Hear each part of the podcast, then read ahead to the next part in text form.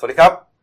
ขอต้อนรับท่านผู้ชมทุกท่านนะครับเข้าสู่รายการหน้าหนึ่งวันนี้โดยทีมข่าวหน้าหนึ่งหนังสือพิมพ์เดลินิวนะครับ พบกับเราทุกวันจันทร์ถึงศุกร์ 10นาฬิกา30 นาทีเป็นต้นไปทาง YouTube Channel Daily New Life ขีด th ตามขึ้นหน้าจอนะครับ เข้ามาแล้วกด Subscribe ติดตามกันหน่อยครับ วันนี้วันพฤหัสบดีที่ 13 มิถุนายน 2562 พบกับผมอัจฉริยะธนุสิทธิ์ผู้ดำเนินรายการ คุณณรงค์สัจจภูริภูมิพิศานะครับหัวหน้าข่าวหน้าหนึ่งและคุณพีรพัฒน์เกื้อวงผู้ช่วยหัวหน้าข่าวหน้าหนึ่งสายการเมือง ท่านผู้ชมครับเรายังตามติดนะครับอาการป่วยของน้องบุษรันทองชิวนะครับหรือว่าน้องน้ำตาลเดอะสตาร์นะครับครับผมที่เป็นนักร้องแล้วก็เป็นดาราเนี่ยนะฮะก็มีอาการป่วยตั้งแต่เที่ยงวันอังคารที่ 11 มิถุนายนนะฮะคุณแม่ก็เห็นอาการตกใจนะฮะเลือดออกปากออกจมูกแล้วก็หมดสติครับผมนะฮะปั๊มหัวใจอยู่เรียกรถพยาบาลมาไปส่งที่โรงพยาบาลอ่าสมุทรสาครครับผมนะฮะแล้วก็ช่วยกันตลอดทั้งคืนนะฮะอ่าจนเมื่อเช้าเมื่อวานนี้นะฮะ ก็ถูกนำตัวส่งต่อไปยังโรงพยาบาลศิริราชอืมแต่ว่าช่วงระหว่างที่อยู่ที่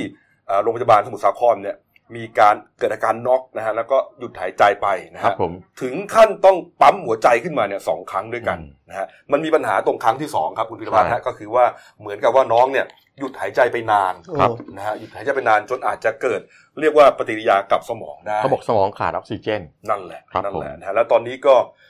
ยังอยู่ในความดูแลของคุณหมอที่โรงพยาบาลศิริราช ปัญหาคืออะไรครับ ปัญหาคือเราไม่ไม่รู้เลย คือคือคนเนี่ยตอนนี้ที่คนอยากรู้ที่สุดคือ น้องน้ำตาลเนี่ยป่วยเป็นอะไรเออทำไมถึงได้มีอาการแบบนี้ครับซึ่งตอนแรกเมื่อวานเนี่ยคุณหมอศรีราชตอนแรกว่าจะมีข่าวว่าจะแถลงข่าวเมื่อวาน แต่ก็เลื่อนมาเป็นวันนี้นะครับครับผมนะฮะคุณแม่ คุณพ่อคุณแม่เขาก็เอ่อให้สัมภาษณ์ด้วยเรียกว่าด้วยความยังเสียใจอยู่นะเพราะว่ารับไม่ได้แล้วก็ยังยังยัง ยังยังตกใจอยู่ตกกับเหตุก็การณ์นั่งกินนี้ข้าวอยู่ด้วยกันดีๆอะเอออมนะฮะแล้วก็เกิดอาการนี้ขึ้นมานะ แล้วก็เอ่อเห็นว่าการปั๊มหัวใจครั้งที่สองเนี่ยพอเอ็กซเรย์ดูเขาบอกว่าปอดแตกไปข้างหนึงเลยนะครับไอการปั๊มหัวใจเนี่ยมันก็มีดีอย่างหนึ่งก็คือว่าทำให้เขาสามารถหายใจขึ้นมาได้อีกรอบหนึ่งถูกต้องแต่มันอาจจะเกิดภาวะเสี่ยงกับอวัยวะภายใน เช่นอ่าบางคนถึงกับเอ่อซี่โครงหักอืมปอดแตกอะไรพวกนี้นะมัฮะนอยู่ที่การลงน้ำหนัก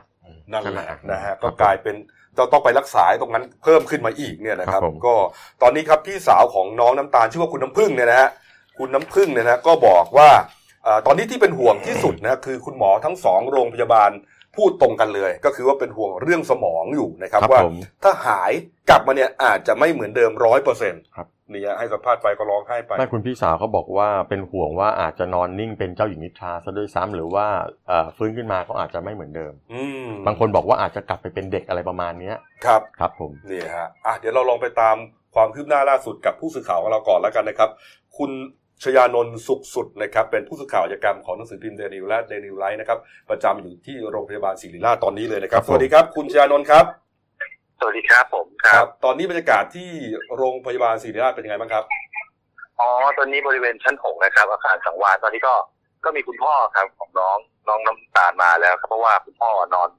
นอนค้างที่บริเวณหน้าห้องฉุกเฉินตั้งแต่แต่เมื่อวานแล้วครับผมครับตอนนี้ก็ยังแฟนคลับก็ยังไม่มีใครมาครับ ก็สื่อมวลชนตอนนี้ก็เริ่มทยอยกันมาแล้วครับ เพราะว่าจะเตรียมตัวที่จะมีการแถลงข่าวจากโรงพยาบาลศรีราชตอนประมาณบ่ายสองโมงวันนี้ครับ ครับ อืม อืม ครับอ่าแล้แล้ววประก็เด็นว่าอาการอาการของน้องตอนเนี้ยครับเอ่อช่วงเช้าคุณพ่อไปเยี่ยมมาตอนเนี้ยคุณหมอครับแจ้งว่าตอนนี้เลือดที่หยุดไหลอะครับ ทางทีมแพทย์เขารักษาได้แล้วครับก็คือเลือดหยุดไหลแล้ว แต่ว่าน้องยังไม่รู้สึกสึกตัวครับ แต่ว่าตัวของเลือดการตอบสนองเนี่ยครับ เริ่มเริ่มตอบสนองแล้วครับอ่าการกระตุ้นแล้วครับ ตอบสนองที่ว่านี้ตอบสนองอะไรบ้างครับ ก็คือเมื่อวานเนี่ยครับด้านเพื่อนเขาเอาซิงเกิลใหม่ที่น้องน้ำตาลได้แต่งไว้อะครับมาให้ฟังหรือว่าพูดกับน้องน้ำตาลก็เริ่มมีความดันแล้วก็หัวใจเนี่ยเริ่มมีการ เปลี่ยนแปลงก็คือเป็นการตอบสนองนะครับอ๋อแต่ว่าทางร่างกายเนี่ยยังไม่รู้สึกตัวเท่าไหร่ใช่ครับ อืมนะฮะสภาพของน้องน้ำตาลที่คุณพ่อเขาอธิบายนะฮะอืมในไอซียูเนี่ยเป็นยังไงบ้างครับ มีการใส่ท่อช่วยหายใจอะไรยังไงขนาดไหนครับ ก็มีการใส่เครื่องช่วยหายใจครับ แล้วก็กระตุ้นหัวใจแล้วก็เรื่องปอดนะครับตอนนี้ทั้งหมดเลยครับ ครับอืม แล้วเบื้องเบื้องต้นเนี่ยนะตกลงตอนนี้เดี๋ยวคุณหมอจะมีการแถลงข่าววันนี้ แต่เบื้องต้นนี่พอจะมีใช่ครับมีข่าวออกมาหรือยังครับ ว่าว่าน้องน้ำตาลน่าจะครับป่วยเป็นอะไรครับเพราะตอนนี้คนสนใจมากเลยว่าเอ๊ะป่วยเป็นอะไรกันแน่พ่อเข้าไปคุยกับคุณหมอตอนนี้ก็ก็ยังไม่มีแจ้งไว้ครับว่าตอนนี้ต้องต้องการเกิดอะไรครับเพราะว่าก็คุณหมอก็บอกว่าให้รอฟังแถลงข่าวบ่ายสองทีเดียวเลยครับ ก็คือแสดงว่าคุณหมอรู้แล้วว่าเป็นโรคอะไร แต่ว่าขอให้รอฟังตอนบ่ายสองทีอ่าเดียวใช่ไหมฮะเรื่องนี้ยังยังไม่แน่ใจครับผมยังไม่ทราบเลยครับ แล้วแล้วบรรดาอ่าแฟนคลับยังไม่มาครับแต่ว่าเพื่อนเพื่อนๆญาติอ่าเพื่อนเพื่อนๆดาราเพื่อนเพื่อนๆนักร้องเนี่ยได้มามาเยี่ยมน้องน้องน้ำตาลบ้างยังครับยังเลยครับผมอืมเมื่อวานก็มีเพื่อนเดอะสตาร์มาเยี่ยมมาครับผมครับผมเอ่อทางการเยียวยาทางด้านจิตใจครับ ครอบครัวคุณพ่อคุณแม่นี่เขาทำอะไรบ้างไงเขาเล่าให้ฟังบ้างไหมครับอ๋อส่วนตัวแล้วของครอบครัวตอนนี้ก็เริ่มสวดมนต์กันนะครับ เพราะว่าตอนนี้กำลังใจเป็นสิ่งสำคัญของครอบครัวนะครับอืมคุณพ่อบอกว่าตอนนี้ส่วนใหญ่ก็จะสวดมนต์ครับ เพื่อจะให้ตัวเองสงบแล้วก็ทำใจแต่ว่า แต่ว่าตอนนี้กำลังใจของครอบครัวดีค่อนข้างจะดีครับไม่ว่าจะได้จากเพื่อนจากครอบครัวแล้วก็จากญาติ ครับครับผมอ่าที่ที่คุณหมอบอกว่าเลือดหยุดไหลแล้วเนี่ยทำให้เขารู้สึกใช่ครับ ใจชื้นขึ้นใช่ไหมครับ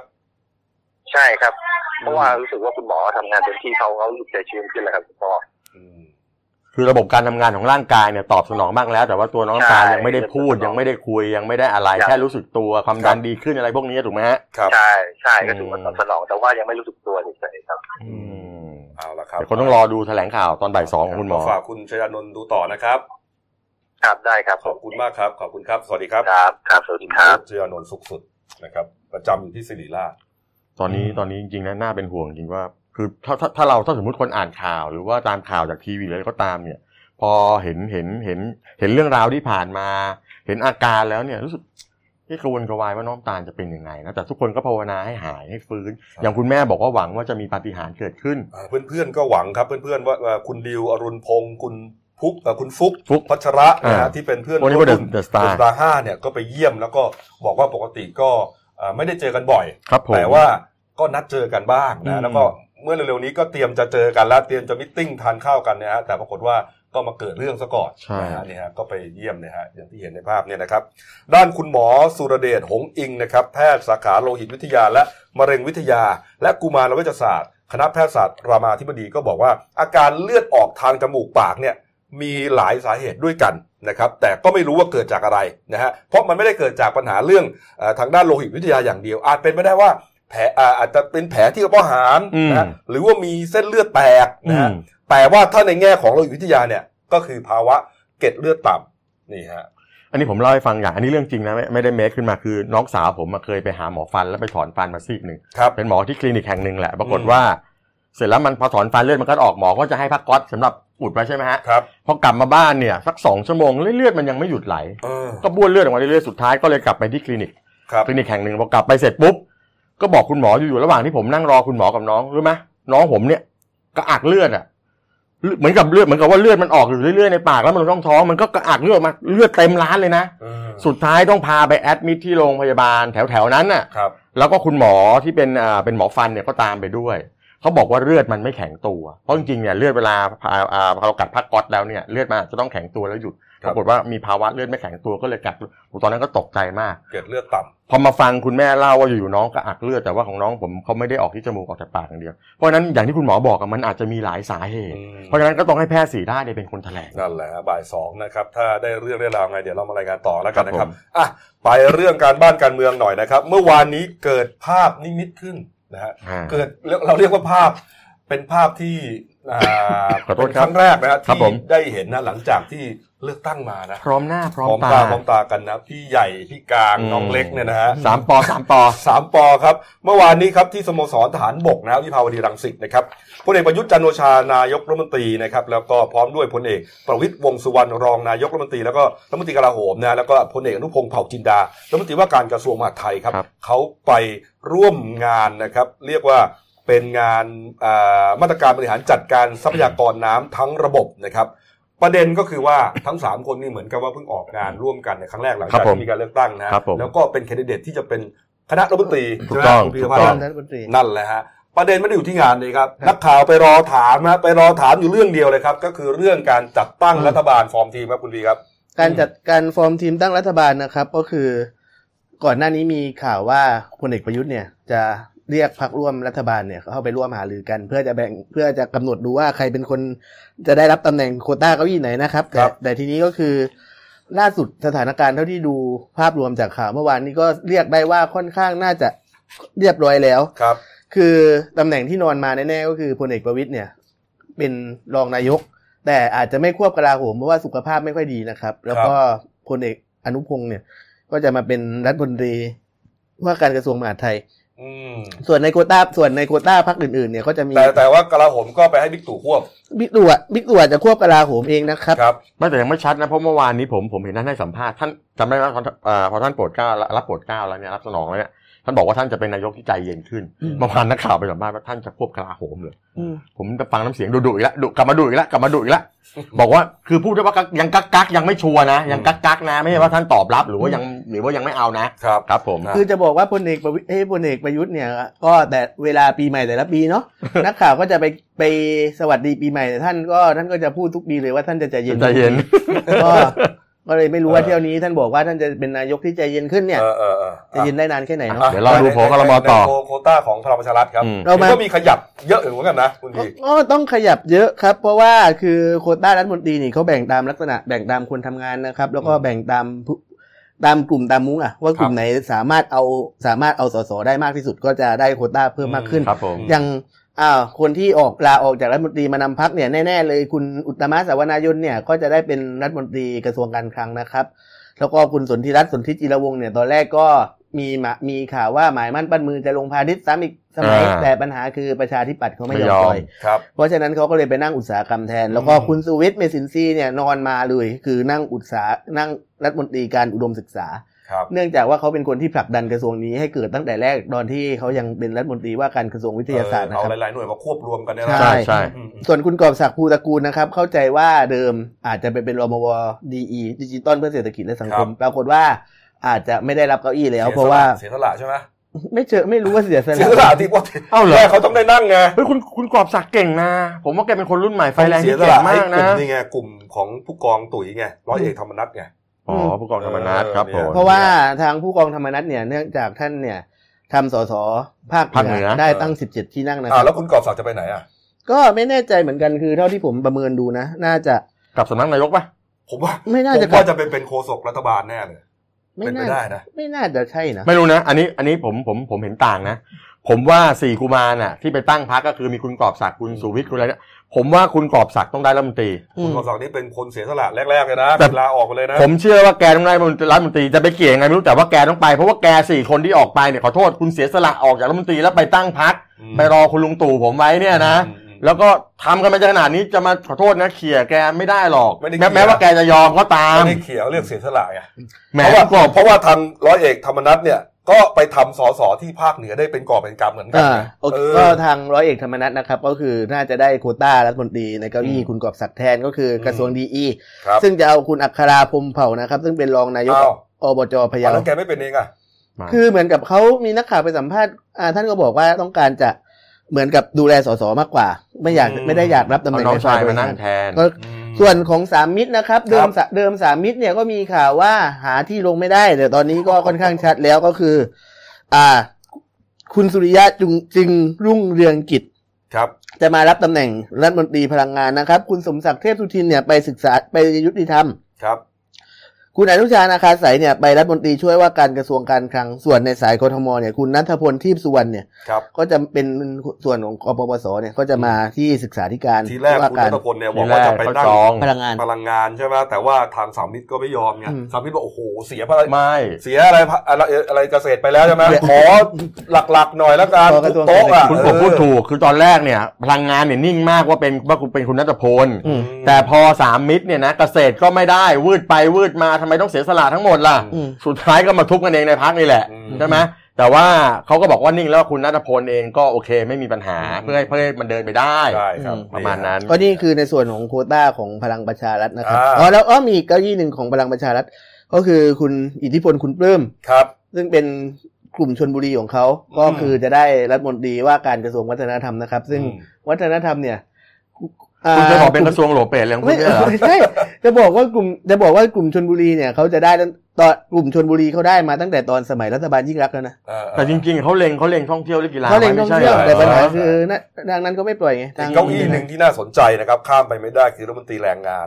ท้าชิงกันสามคนนะฮะเนี่ยฮะเนี่ยฮะมีคุณสนติพร้อมพัฒน์นะครับ คุณสุชาติชมกลิ่นสสชลบุรีและพันเอกสุชาติ จันทระโชตกุลอืมอันนี้เป็นแกนนำกลุ่มสสภาคใต้ของครัพบลังประชารัฐเป็นเพื่อนของบิ๊กตู่เลยเตรียมทหารรุ่น 12 เลย ปรากฏว่า 3 คนนี้ครับแคนดิเดตแล้วก็คนที่คิดว่าจะน่าจะมาวินน่าจะเป็นนี่แหละเพื่อนของพี่พัตู่นเอกนี่แหสุละชาตินี่เพราะว่าจถือสุชตินี่แหละเขาบอกว่าก่อนหน้านี้เนี่ย ไม่ใช่เขาบอกหรอกมันมีข่าวว่าทางกลุ่มสสภาคใต้เนี่ย เขาก็ถือนะว่าเขาเจาะพื้นที่ภาคใต้ได้ถูกต้เยองอะพอสมควร เพราะฉะนั้นคือ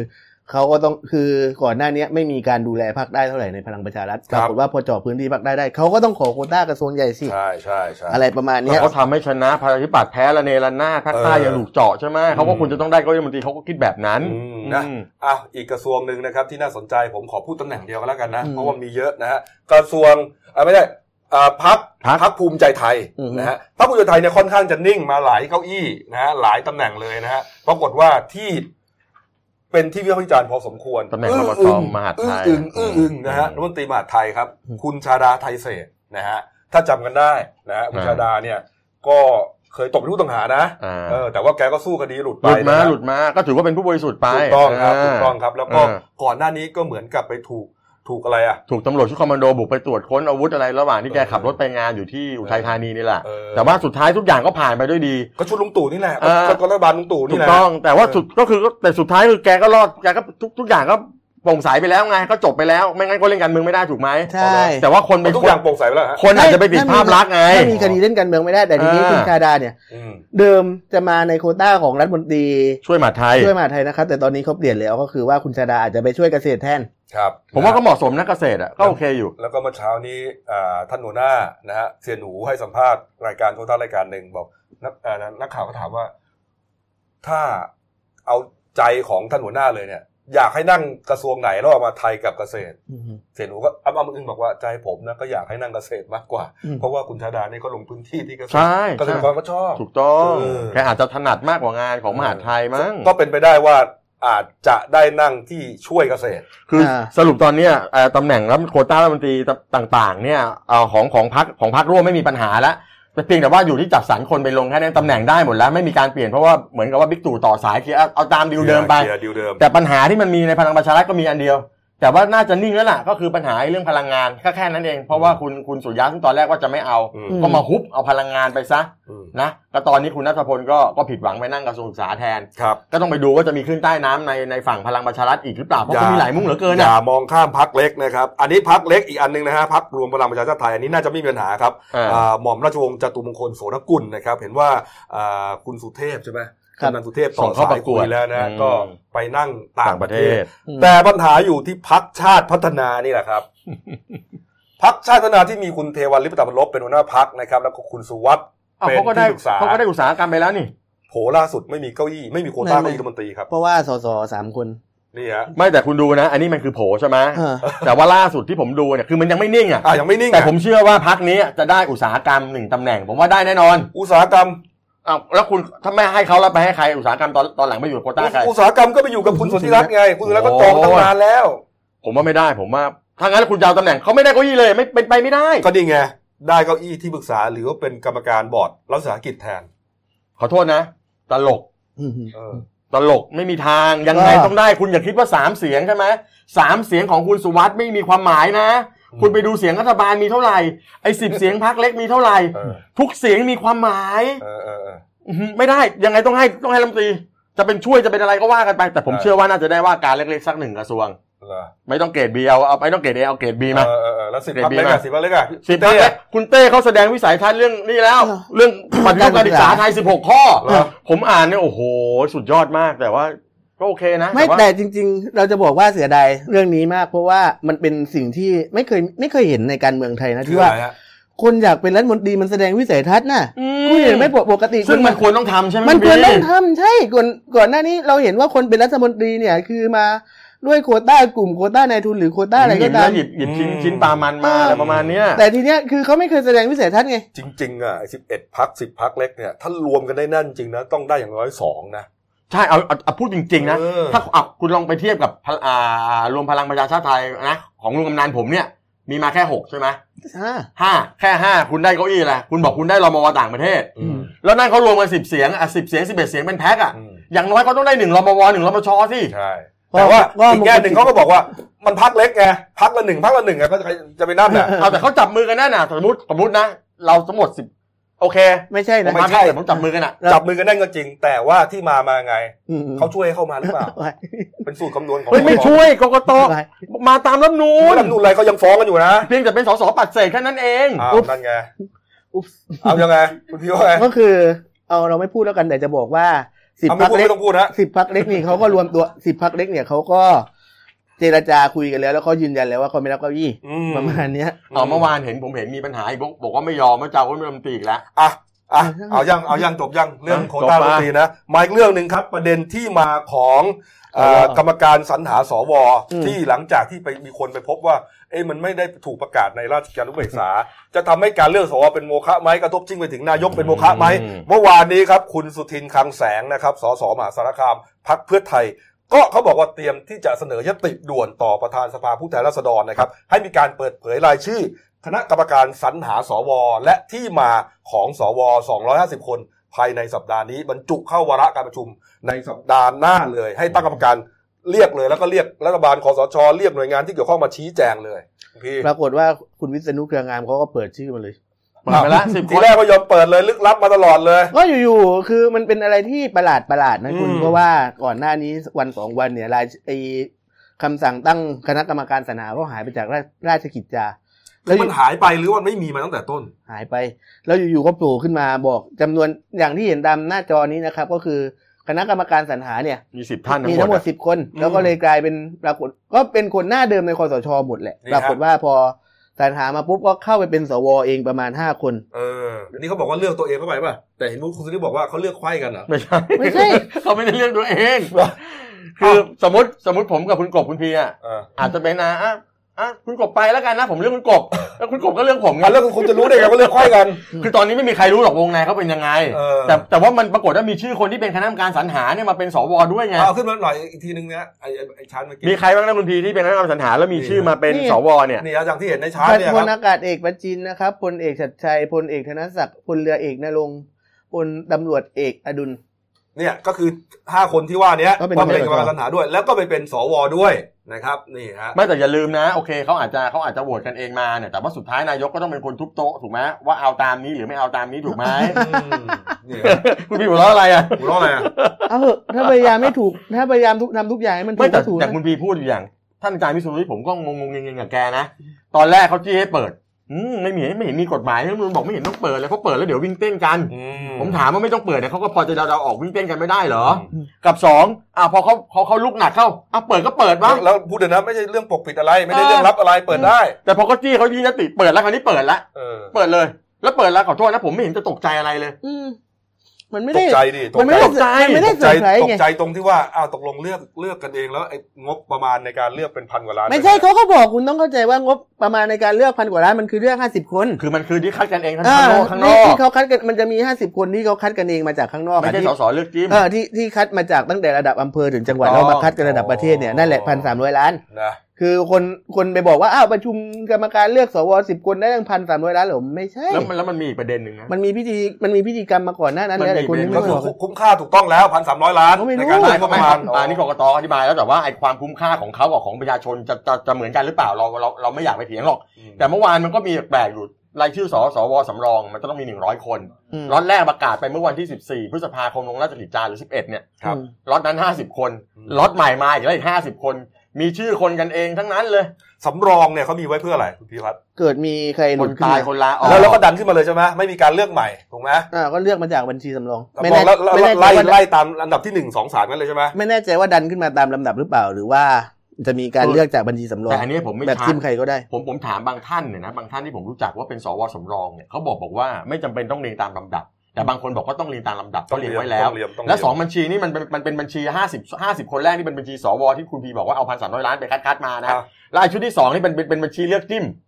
อันนี้ต่างหากนะคนละบัญชีนะอ่าอ่าอ่าเนี่ยมีทั้งหมดเอามีไปร้อยท้ายคนการเมืองเรื่องหนึ่งเรื่องคุณชวนหลีกภัยอันเนี้ยสำคัญประธานสภาเมื่อวานนี้มีอะไรนะความเคลื่อนไหวพี่เมื่อวานนี้คุณชวนก็สรุปแล้วที่ว่าพรรคอนาคตใหม่เขาไปยื่นมาให้ให้ส่งอ่า41สสเนี่ยไปให้สามนูนวินิจฉัยคุณสมบัติเพราะเพราะพวกเนี้ย เขาบอกว่าถือหุ้นสื่อเหมือนครัคุบณธนาธรคุณธนาธรโดนอยู่ไงนอนอยู่โดครัพับกคุณธนาธรเนี่ยศาลสั่งศาลรับเรื่องไว้แล้วก็สั่งให้หยุดปฏิบัติหน้าที่ก่อน แล้วก็คมีรับเวลาชี้แจงอีกหนึ่งเดือนเพราะคุณธนาขอขอขยายไปก่อน ครับปัญหาคือในเมื่อส่ง 41 สสนี่ไปให้ศาลแล้วเนี่ยอืมคำถามคือว่าศาลท่านจะรับไม่รับ และครับจะใช้มาตรฐานเดียวกับคุณธนาธรหรือไม่อย่างไร อืมซึ่งอาจารย์ปิยบุตรเขาก็หวังว่าน่าจะใช้มาตรฐานเดียวกันแล้ว41นี่มีมีพักไหนบ้างอะพักพลังประชารัฐเยอะที่สุด นานประช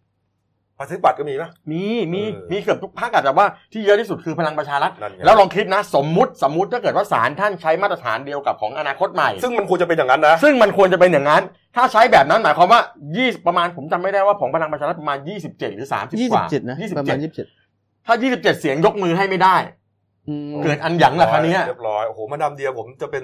สสที่สั้นที่สุดหรือเปล่าเนี่ย ไม่มาใช่ดามเดียเขาก็ถูกอยู่ร้องด้วยนะ ไม่ไม่เรียกว่าสั้นหรือว่าก็เรียกว่าแค่หยุดปฏิบัติหน้าที่อ๋อจนกระทั่งดีความอะเสร็จอะนะครับอะอืมมาอีกเรื่องหนึ่งนะครับ กรณีคุณช่อนะครับครับผมคุณพันนิกาวานิชนะฮะโฆษกแล้วก็เป็นโฆษกพักแล้วก็เป็นสสบัญชีรายชื่อของพรรคอนาคตใหม่นะครับที่ถูกอ่าสังคมวิพากษ์วิจารณ์พอสมควรนะเขาไปงัดโพสต์เก่าๆมาที่มีลักษณะจับจ้วงสถาบันพอสมควรนะไล่มาตั้งแต่ตั้งแต่จบการศึกษาเก้าปีที่รัฐศาสตร์ จุฬาลงกรณ์มหาวิทยาลัยเนี่ยสิงห์ดำเนี่ยนะฮะครับผมก็ มีหลายเรื่องหลายราวนะฮะโพสต์หลายโพสต์ด้วยกันนะครับ ปรากฏว่าคุณช่อเมื่อวันก่อนก็ออกมาแล้วมามามามามามาโพสต์ข้อความบอกว่าขอบคุณทุกกำลังใจประมาณนี้นะ แต่ว่าเมื่อวานมีความเคลื่อนไหวนะครับ เพราะว่าบอกว่าอาจจะถูกแจ้งความจับในมาตรา1นึครับพี่แซนครับเมื่อวานนี้เมื่อวานนี้ความคืบหน้าคือพันตำรวจเอกสิริวัตรดีพอเนี่ยเป็นรองผู้บังคับการปอทเนี่ยก็เกี่ยวกับเทคโนโลยีเนี่ยฮะเขาก็มาเปิดความคืบหน้าบอกว่า ตอนนี้นะตำรวจก็กำลังเร่งรัดดูอยู่ก็จะเข้าไปตรวจสอบประวัติตรวจสอบการโพสต์ย้อนหลังของคุณช่อทั้งหมดครับ ว่าแล้วก็มาพิจารณาด้วยความโปร่งใสเป็นธรรมอืมแม้ว่าคุณช่อเองเนี่ยนะฮะจะไปแต่งตั้งเฟซบุ๊กเป็นไม่สาธารณะแล้วเป็น p r i v a t เป็นส่วนตัวไปแล้วเนี่ยครับเขาก็บอกตำรวจก็ทำงานได้ครับแล้วตอนนี้เนี่ยนะยังไม่มีบุคคลการยังไม่มีการแจ้งความ ยังไม่มีใครมาแจ้งว่าข้อหา1นึอืมแต่ปรากฏว่าล่าสุดครับล่าสุด ล่าสุดก็เอ่อก็เป็นเฟซบุ๊กของคุณเตชัดเอ่อเตชะทับทอง ครับหรือคุณเต้จิตอาสาเนี่ยเขาก็ได้โพสต์ Facebook บอกบอกว่าเนี่ยหลังจากมีสื่อช่องหนึ่งนำเสนอทำนองว่าเนี่ยไม่มีใครมาแจ้งความเนี่ยเขาบอกถ้าเกิดสื่อออกตัวขนาดนี้ เดี๋ยววันนี้เขานี่แหละเขานี่แหละจะไปแจ้งความที่ปอทแจ้งความกล่าวหาคุณช่อ ครับตามความผิดมาตรา1นึเอง ครับ เขาบอกขอมาก็จัดไป นี่ฮะเขาบอกว่าแจ้ง 11นาฬิกา ถ้าตอนนี้ถ้าตามที่คุณเต้บอกก็คือว่าน่าจะอยู่ที่ปอทแล้วใช่แล้วเพเขาราะบอกว่านี่11โมงเสร็จแล้วก็บอกว่าอาจจะมีคุณยุทธนามุกดาสนิทอีกคนหนึ่งครับนี่ฮะ ก็เดี๋ยวก็ลองดูว่าจะมีการแจ้งความกันหรือเปล่า แล้วก็เออตำรวจจะว่ายังไง อ่า นะครับแต่ว่าจริงๆก็มันมันก็เป็นโพสต์ของคุณช่อตั้งแต่เมื่อ 9 ปีก่อน แต่ว่าอะตำรวจก็บอกคดีเนี้มันมีอายุความ 20 ปีครับอืมถ้าเป็นคดีหมิ่นพระบรมเดชานุภาพเนี่ยนะอ๋อยังอยู่ยังอยู่ยังอยู่ยังอครัยู่บถ้าถ้าเข้าข่ายเดี๋ยวต้องไปดูกันอะมาดูการ์ตูนขาประจำคุณขวดนะฮะการ์ตูนการเมืองนะครับ ฝนตกทีไรน้ำท่วมทุกที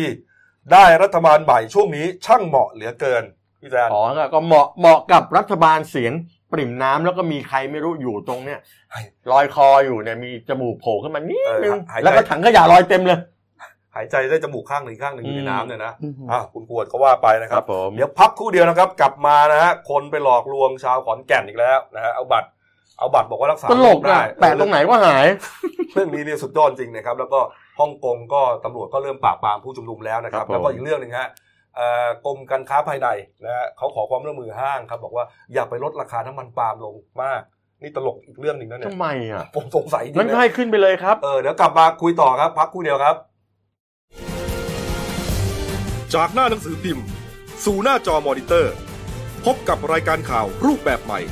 หน้าหนึ่งวันนี้ โดยทีมข่าวหน้าหนึ่ง หนังสือพิมพ์เดลิวิวออกอากาศสดทาง YouTube d e l i n e w l i v e ขีดทีทุกวัน จันทร์ถึงศุกร์ 10นาฬิกา30 นาทีเป็นต้นไป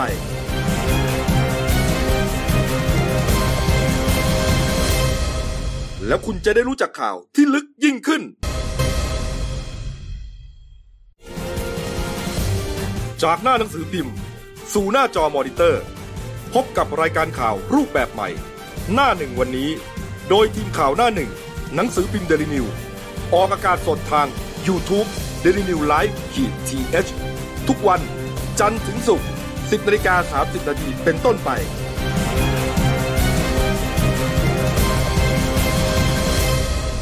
แล้วคุณจะได้รู้จักข่าวที่ลึกยิ่งขึ้น ครับครับผมกลับเข้าสู่ช่วงสองของรายการหนั่นหนึ่งวันนี้ครับ พบกับคุณเติ้ลวรทัศน์กองซับโต ผู้ช่วยหัวหน้าข่าวหนั่นหนึ่งครับ ครับ สวัสดีครับท่านผู้ชมครับ เรื่องที่มันน่าเกิดขึ้นก็เกิดขึ้นนะ นักข่าวที่ขอนแก่นได้รับรายงานนะครับ บอกว่ามีชาวบ้านกลุ่มหนึ่งครับที่บ้านสาราดินตำบลศรีสุขสำราญอำเภออุบลรัตน์นะฮะที่ขอนแก่นเขาไปหลงเชื่อไอ้กลุ่มมิจฉาชีพกลุ่มหนึ่งแล้วกันนะ ใช้คำว่าอย่างนั้นเลยแล้วกันนะเอาบัตรเนี่ยบัตรลักษณะคล้ายๆ กับบัตรเครดิตนี่แหละ แล้วก็ใช้ว่าบัตรพลังงานครับ อวดสรรพคุณว่ารักษาโรคได้ทำได้ทุกอย่างปวดเมื่อยตรงไหน แปะตามร่างกายหายปวดหายปวดหรือว่าเอาแก้วน้ำที่มีน้ำอยู่เนี่ยไปวางทับอ่าแล้วเอาน้ำมาดื่ม เป็นยาพิเศษเลย หรือถ้ายังไม่หายดีเอาบัตรจุ่มแม่งเลยเออแล้วก็กินเออชะงัดเลย ชาวบ้านหลงเชื่อ ชาวบ้านหลงเชื่อครับเนี่ยฮะมีหลายคนหลงเชื่อ เพราะว่าอะไรเขาบอกว่าอะเพราะว่าไปทำแล้ว หายจริงอืม ปวดขาเอาวางขาแป๊บหนึ่งให้รู้สึกดีขึ้นครับ เออ ปวดท้องกินน้ำที่มีบัตรจุ่มลงไปโอ้โหดีขึ้นรูปทานป่ะเออผมว่าอุปทานหมู่คุณทวี ผมบางนามสกุลหน่อยฮะชาวบ้านที่ถูกชักชวนไปเข้าอบรมก็บอกว่าครับเอ่อบริษัทอะผลิตภัณฑ์นี้เป็นของบริษัทแห่งหนึ่งครับที่เรียกว่าบัตรพลังงานอืมเขาบอกว่ารักษาโรคได้ทุกอย่างอย่างที่บอกนะแล้วก็มีการสาธิตให้ดูครับ ก็ปรากฏว่าตัวเองก็ ทำแล้วก็หายจริงปวดขาอะไรต่างๆเนี่ยก็เลยสนใจสมัครเป็นสมาชิกครับ ซื้อมาก่อน 5 ใบ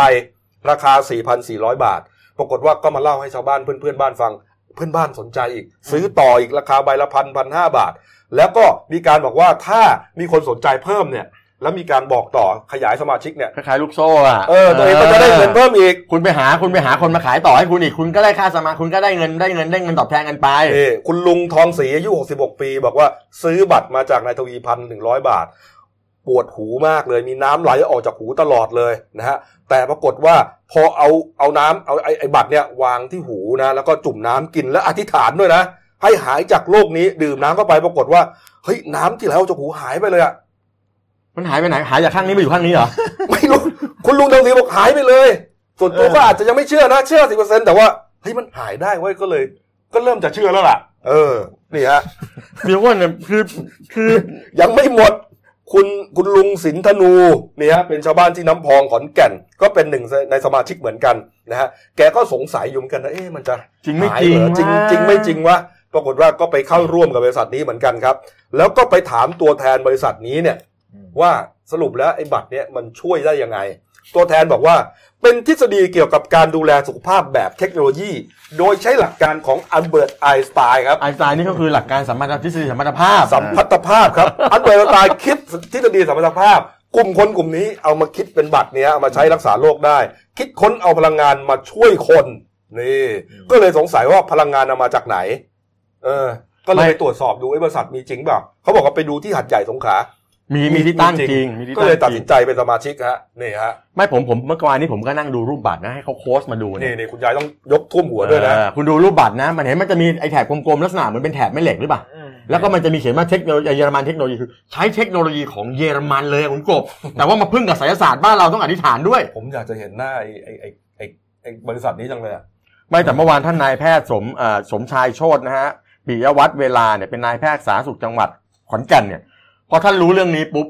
ท่านรีบลงพื้นที่เลยเอาคณะลงไปเลย ก็ไปทดส่งทดสอบชาวบ้านจะอ้างยังไงก็ไม่รู้อะแต่ท่านบอกว่ามันน่าจะเข้าข่ายหลอกลวงมากกว่าเออแกพูดแล้วแน่นอนนะแล้วก็ไม่มีการจดแจ้งขึ้นทะเบียนอย่างถูกต้องตามกฎหมาย ตรวจสอบรายละเอียดและ QR code บนบัตรก็ไม่พบว่าไม่พบข้อมูลปรากฏในสารระบบ น่าเชื่อว่าเป็นการหลอกลวงผู้บริโภคอืมที่สำคัญตามหลักการแพทย์แล้วมันไม่สามารถเป็นไปได้อย่างที่รักษาได้อย่างที่บอกกันหรอกถูกต้องเป็นครับไปไม่ได้เป็นไม่ไม่ไม่จริงอะ ไม่มีบัตรเอางี้เดี๋ยวเดี๋ยวคุณเอาบัตรเครดิตคุณมาให้ผมอะผมจะมาแปะคุณกบหายปวดไหล่อ๋อแต่ว่าเอารหัสมาด้วยนะ เอารหัสมาด้วยเพราะว่าไหล่ผมเนี่ยหายากคุณต้องเอารใช้หัรสหัสมาด้วยเดี๋ยวจะไปรูดผมผมกลัวว่าจะไปรูดแล้วก็เป็นตามลายเซ็นหลังบัตรผมเนี่ยเนี่ยก็ดูเนี่ยฮะคือคือประเด็นก็คือว่าคนไทยกลุ่มหนึ่งเนี่ยก็ยังอ่าเชื่อเรื่องนี้อยู่ คือถ้าเป็นเรื่องเกี่ยวกับยาหม้ออา เรื่องเกี่ยวหรือกับน้ำมงน้ำมนต์อะไรโนพอหรือว่าเข้าใจไปได้ปลูกขอจอมปลวกต้นไม้เออใบหญ้าก็ยังโอเคนะอ่ายัยังรู้สึกว่ามันก็คงจะไม่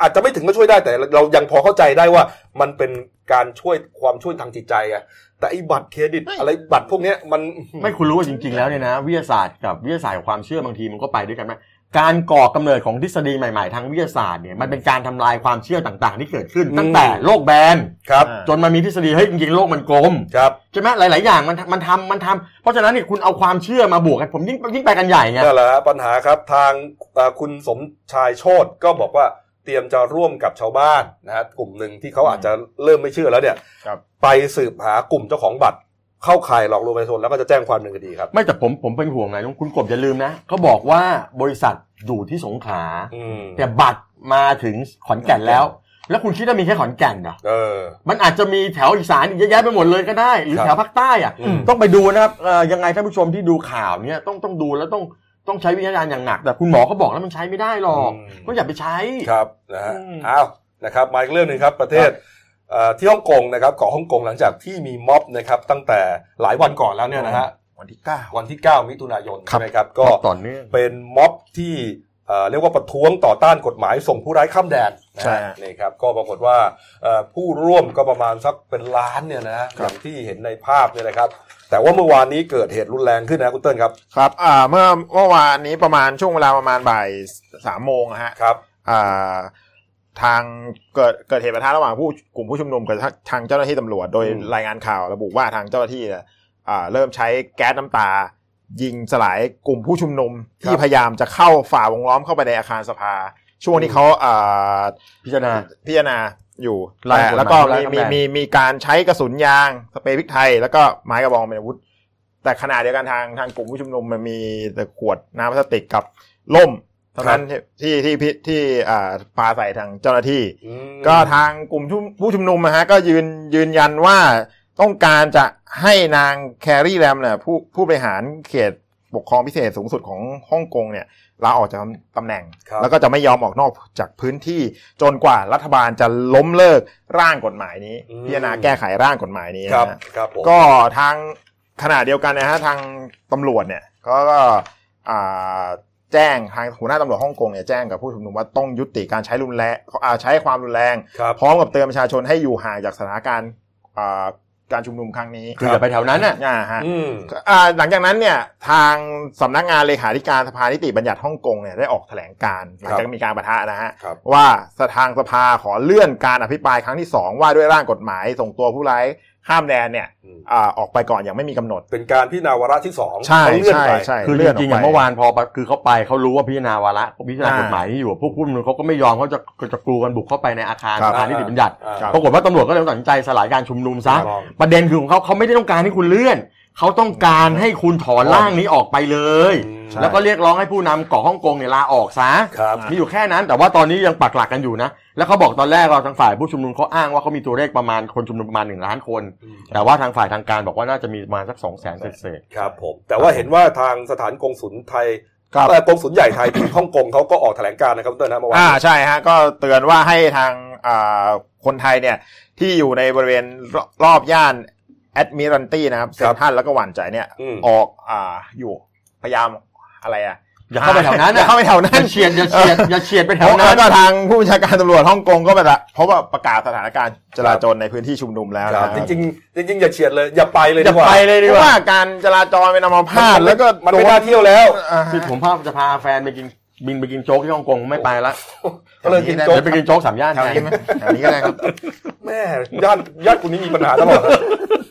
อะมาอีกเรื่องหนึ่งนะครับอะกรมการค้าภายในนะครับ เมื่อวานนี้ครับคุณวิชัยโภชนกิจนะครับได้เปิดเผยว่าเร็วๆนี้ครับได้หารือกับผู้ประกอบการห้างสินค้าแล้วก็ห้างค้าปลีกสมัยเอ่อห้างค้าปลีกรายใหญ่นะฮะให้เลิกนำน้ำมันปาล์มบรรจุขวดสำหรับการบริโภคมาจัดโปรโมชั่นส่งเสริมการขายปกติถ้าเราไปเดินตาม shelf เนี่ยแน่นอนครับโลตัสบิ๊กซีครับน้ำมันปาล์มผมซื้อทีครึ่งโหลนะเออที่บ้านเหมือนกันผมอะเหมือนกันผมทำข้าวอินเดียที่บ้านไงครับผม แล้วมันถูกถูกมันลดเหลือซื้อเป็นขวดแพ็ค25บาทถูก ถูกต้องครับ เราก็ซื้อกันมากันเยอะมากมายปรากฏว่าทางกรมการค้าภายในเขาไปขอความร่วมมือให้ห้างยกเลิกจัดโปรโมชั่นนี้ เขาบอกว่าควรจะขายที่ราคาปกติ ขวดหนึ่งเนี่ยคือลิตรหนึ่งเนี่ยอยู่ที่34ถึง36บาท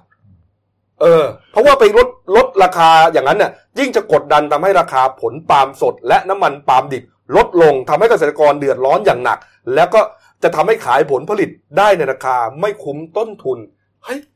มันได้เหรอวะคือมันตลกตรงไหนเนอะคือคือเอามันมองได้สองแง่ก็คือว่าหนึ่งเขาบอกว่าเนี่ยราคาที่คุณขายโปรโมชั่นกันขวดละยี่สิบสี่ยี่ห้าบาทอ่าคุณกลับไปขายราคาปกติเลยคือสามสิบสี่ถึงสามสิบหกบาท ก็คือเพิ่มแพงขึ้นมาประมาณสิบบาทเออเพราะอะไรเพราะว่าไม่งั้นเกษตรกรจะเดือดร้อนโอเค ถ้าคุณไปขายราคานั้นอะเกษตรกรไม่เดือดร้อนแล้วแต่ว่าคนซื้ออะเดือดร้อนไอ้เราไอ้คนที่ซื้อน้ำมันน้ำมันปาล์มขวดเนี่ยเดือดร้อนเออผมถามว่าถ้าแก้ปัญหากันแบบนี้นะ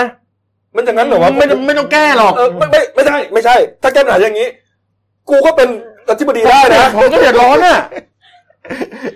ประเด็นมันไม่ใช่ตรงนั้น ประเด็นคุณต้องไปดูว่าปัญหาคือไม่ใช่ไปไม่ใช่ไปไม่ใช่ไปให้ขายขายขายเอ่อน้ำมันปาล์มขวดราคาแพงเออปัญหาคือต้องขายในราคาที่ผู้บริโภคเขาซื้อได้แล้วห้างเขาเขาเขาถูเขากขายต้ได้องถูกต้องแต่ปัญหาคือจะไปช่วยเกษตรกรยังไงนั่นก็อีกเรื่องหนึงมันสิก็เป็นหน้าที่ของรัฐบาลเออเขาเลือกตั้งคุณมาเขาใช้งบประมาณเป็นหมื่นล้านเนี่ยหลายพันล้านเนี่ยอืม คุณก็มีจะเตรียมจะมีรัฐมนตรีเกษตรรัฐมนตรีพาณิชย์แล้ว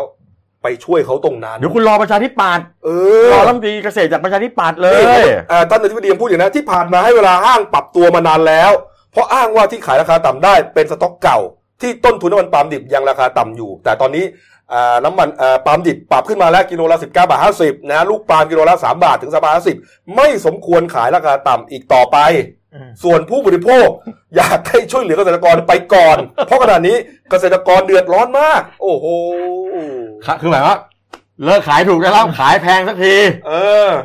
อะไรวะเนี่ยคุณคุณต้องหนีไปกินน้ำมันอะไรวะเนี่ย ไม่แล้วมันมีความผิดด้วยนะ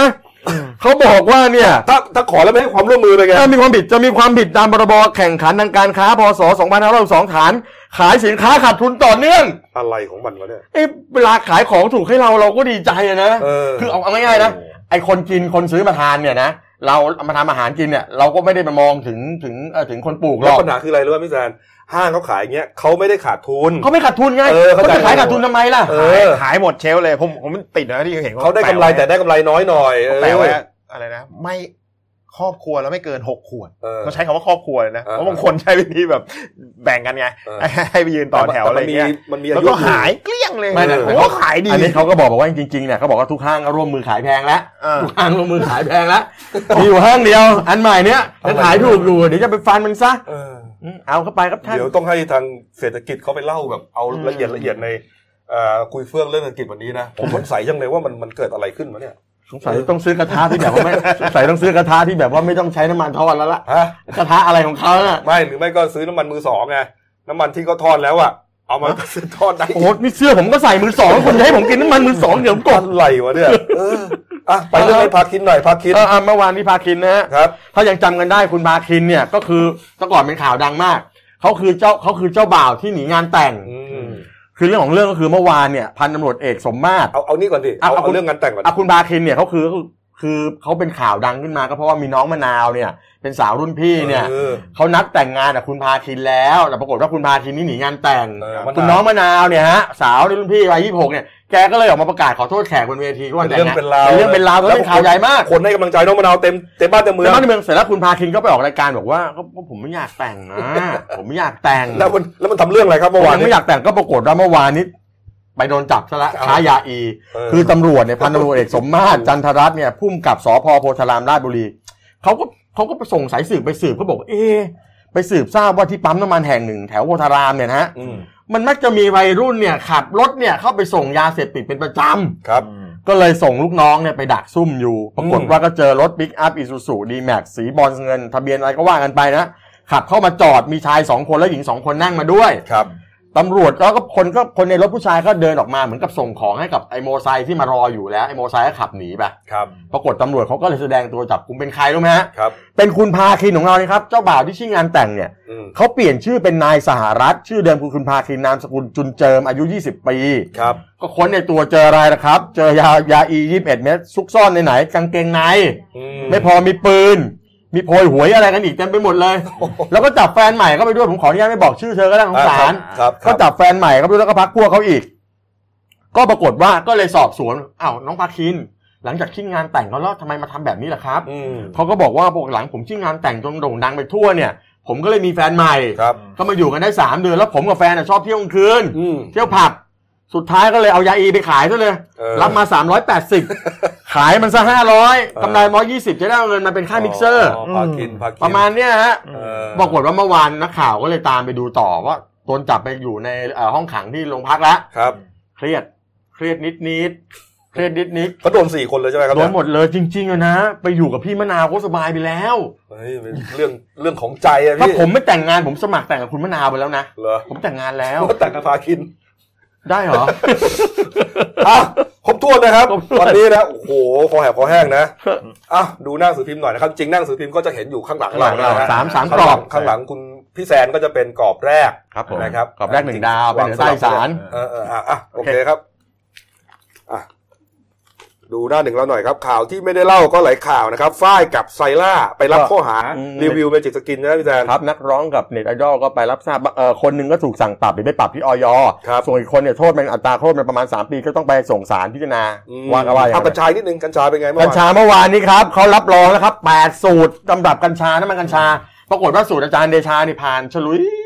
เรียบร้อยแล้วนี่ฮะ แล้วเขาจะเอาอาจจะพิจารณาเอาเข้าไปในบัตรทองด้วยหมายความว่าไง หมายความว่าไอ้ไอ้เออไอ้น้ำมันกัญชาพวกเนี้ย ใครที่มีบัตรทองอาจจะใช้น้ำมันกัญชาในการรักษาได้อืมเดี๋ยวเดี๋ยวต้องไปลองดูน่าถ้าเกิดว่าสนใจเข้าไปนะครับ อาจจะมีการใช้น้ำมันกัญชารักษาคนที่มีบัตรทองเยอะแยะไปหมดเลยครับผมเอาละฝากช่องเราด้วยนะครับเดลินิวส์ไลฟ์ขีดจีเอสนะครับเข้ามาแล้วกด subscribe กดกระดิ่งแจ้งเตือนมีรายการดีๆ ทั้งวันและทุกวันนะครับ ก็จบรายการเราครับ 11นาฬิกา30 นาทีครับทีท็อกทัวร์สเตชันครับผมเป็นของแผนกการศึกษานะครับครับผมวันนี้เสนอตอนผ้าไทยจากสีธรรมชาติ ภูมิปัญญาที่ไม่มีวันตายนะฮะจบแล้วเที่ยงตรงครับ สดหมดเปลือกนะฮะก็ยังเกาะติดความคืบหน้าอาการป่วยของน้องน้ำตาลอยู่นะติดตามกันได้ครับผมนะครับเอาละครับ วันนี้หมดเวลานะครับ เราสามคนลาไปก่อนขอบพระคุณทุกท่านที่ติดตามรับชมครับลาไปก่อนครับ สวัสดีครับ สวัสดีครับ